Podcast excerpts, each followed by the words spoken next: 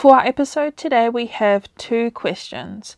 First question is What's the money like being a scientist? And are scientists paid their worth? Thank you so much for your question, and this is a really good question.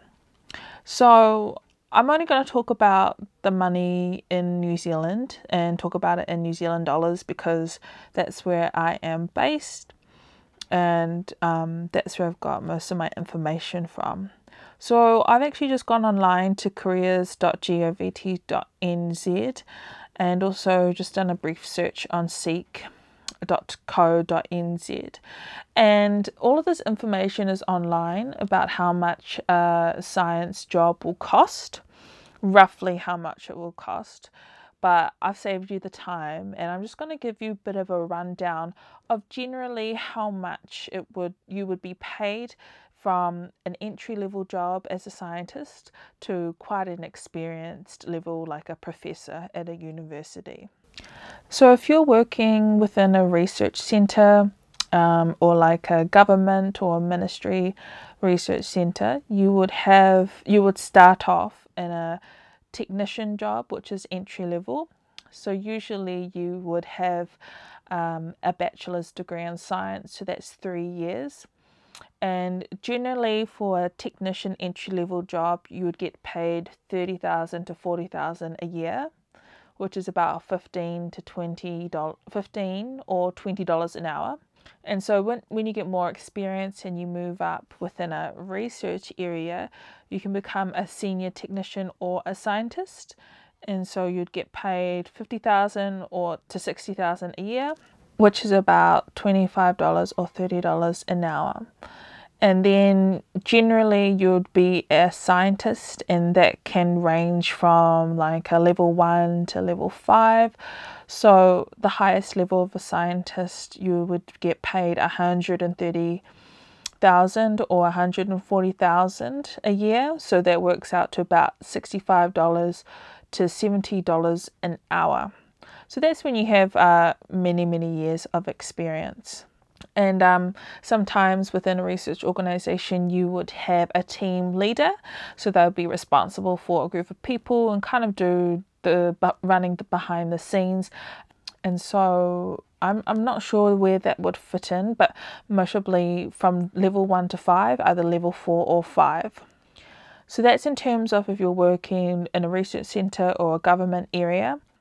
Now these are very um, general stats um, I got these from careers.govt.nz and if you're wanting more information or specific jobs, they have a really nice breakdown. So they will specifically see, say how much a job costs. For instance, if you wanted to be a fisheries officer, or if you want to be a research scientist within a certain organization, they're really helpful for that. And the second part to this question was a scientist paid their worth and um, I'm not I'm not really sure because you know it's different for everyone.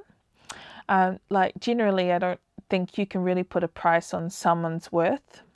One person may be an amazing technician, right? They go above and beyond, and they do their work thoroughly and to a very high standard. And some people may just want to show up and get paid and do the minimum that they have to do, which is fine but I, I would say that definitely there are definitely a lot of things that scientists do behind the scenes. Um, I, I know for, for lecturers, you know, some of the best lectures that I've had, they would do extra tutorials or have extra um, office hours to help students. And um, I know sometimes as well within the research areas, if you are uh, a scientist, you know, you would have students come in that you would have to be responsible for. And so, yes, that is a part of their role and part of their research, but this is extra work that they um, do on top of their everyday um, tasks that they have to do so I mentioned roughly the amount scientists are paid, but sometimes this is not the case for everyone. So some people in science careers, including students, uh, they have to apply for funding, they have to apply for money.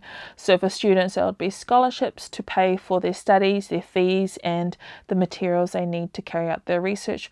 And also scientists have to pay for big projects and big funds to um, for them to be able to have resources and then for them as well to be able to carry out the research. Yeah like i said scientists do a lot of things behind the scenes and yeah it's hard to put a price on someone's worth but yeah it's i think it's kind of like a case by case whether or not scientists are paid their worth really and I think as well, um, I guess from my own experience, I I really enjoy the work. So I already get my worth out of it, not a monetary value, but like a passionate and a love of it and wanting to be curious. So in terms of monetary, for me, I don't think um, my worth is recognized in in a in a bunch of numbers, but it's more recognized in the love that I have for science and the results and how I can help people through it. Our second question is How did you choose the right uni, university best suited for your goals? So I didn't. I chose a university that was close to home and my friends were going there. That's the honest truth. So for me, I didn't know what I wanted to do or specialize in. All I knew is that I wanted to stay close to home, and that's how I ended up at the University of Auckland. But it worked out really well because I didn't have to worry about rent on top of my studies.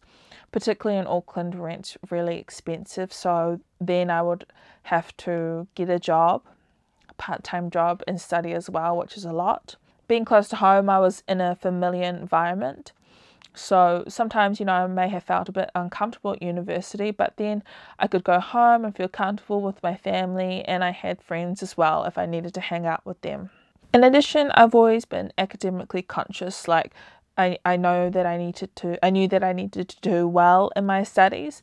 So I felt that University of Auckland had a lot of smart people going there and I thought that it would be a good place to go as well because I think they're their degrees were more internationally recognised. And on top of that, uh, they had a academic program called Tuakana for Māori and Pacific uh, for Māori and Pacific students, and that really helped me a lot with my studies because I needed a lot of help, but I also wanted to be successful in university by having good grades. But what I would say is that if you have the luxury of choosing a university, I would definitely say make sure it has a great environment. And what I mean by that is that you're comfortable with the culture at the university. You you like the university physically because your surroundings matter a lot. And um, does it have a vibe that you like? And I mean, you can figure this out pretty quickly. Just do a Google search. You'll soon figure out if there are any hot newsline articles there, and you will see people who will go there. Um, people may be posting about it on social media. And and just be upfront just just slide in their dms and say hey how's your university experience going? Because they will tell you um, their honest opinion compared to someone who may be employed by the university. So definitely make sure that it has a great environment that you are comfortable with.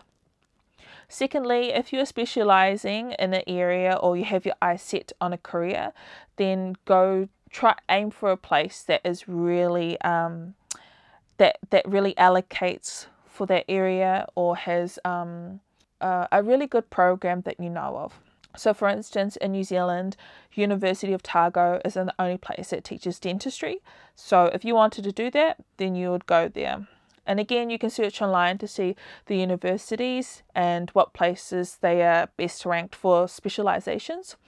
Um, I know when I was searching around for universities, uh, I was quite curious because I thought, oh, maybe I could do my master's overseas. And I saw that the University of Hawaii has an amazing agricultural department and a really good um, agricultural course. So I, for me, like I would have personally gone there. Just search and see what places that um, are best for the career that you're going in and la- lastly, if you have the luxury of choosing a university, uh, uh, finance definitely comes into it. So to study, it is not cheap, but if you have your eyes set on a career or want to explore tertiary education, then you have to be able to afford it financially or be okay with having a loan, a student loan. So in New Zealand, I guess, well, I guess, I don't know. I feel it's kind of like a privilege because it allowed me to study. But in New Zealand, we have StudyLink, so that means that we get a student loan. And that's what I did. I didn't get a scholarship for my bachelor's or my postgraduate.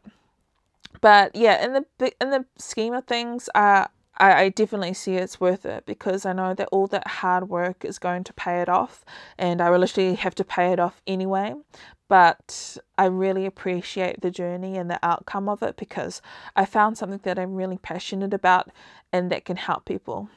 But if that is not for you, if you do not want to be in debt, which I completely understand, then it's definitely um, a must to apply for scholarships and there are a lot of scholarships out there even if you think you're not going to get them or even you may think that you don't apply that you don't quite meet the criteria my advice to you would just be to apply.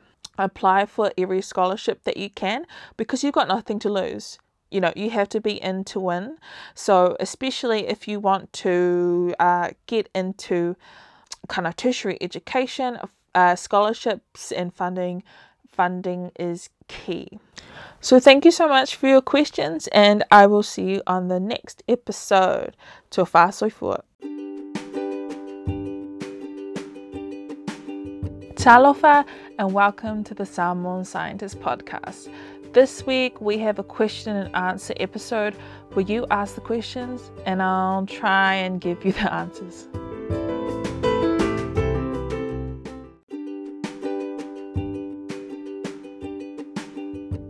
Thank you so much for listening to the Samoan Scientist podcast.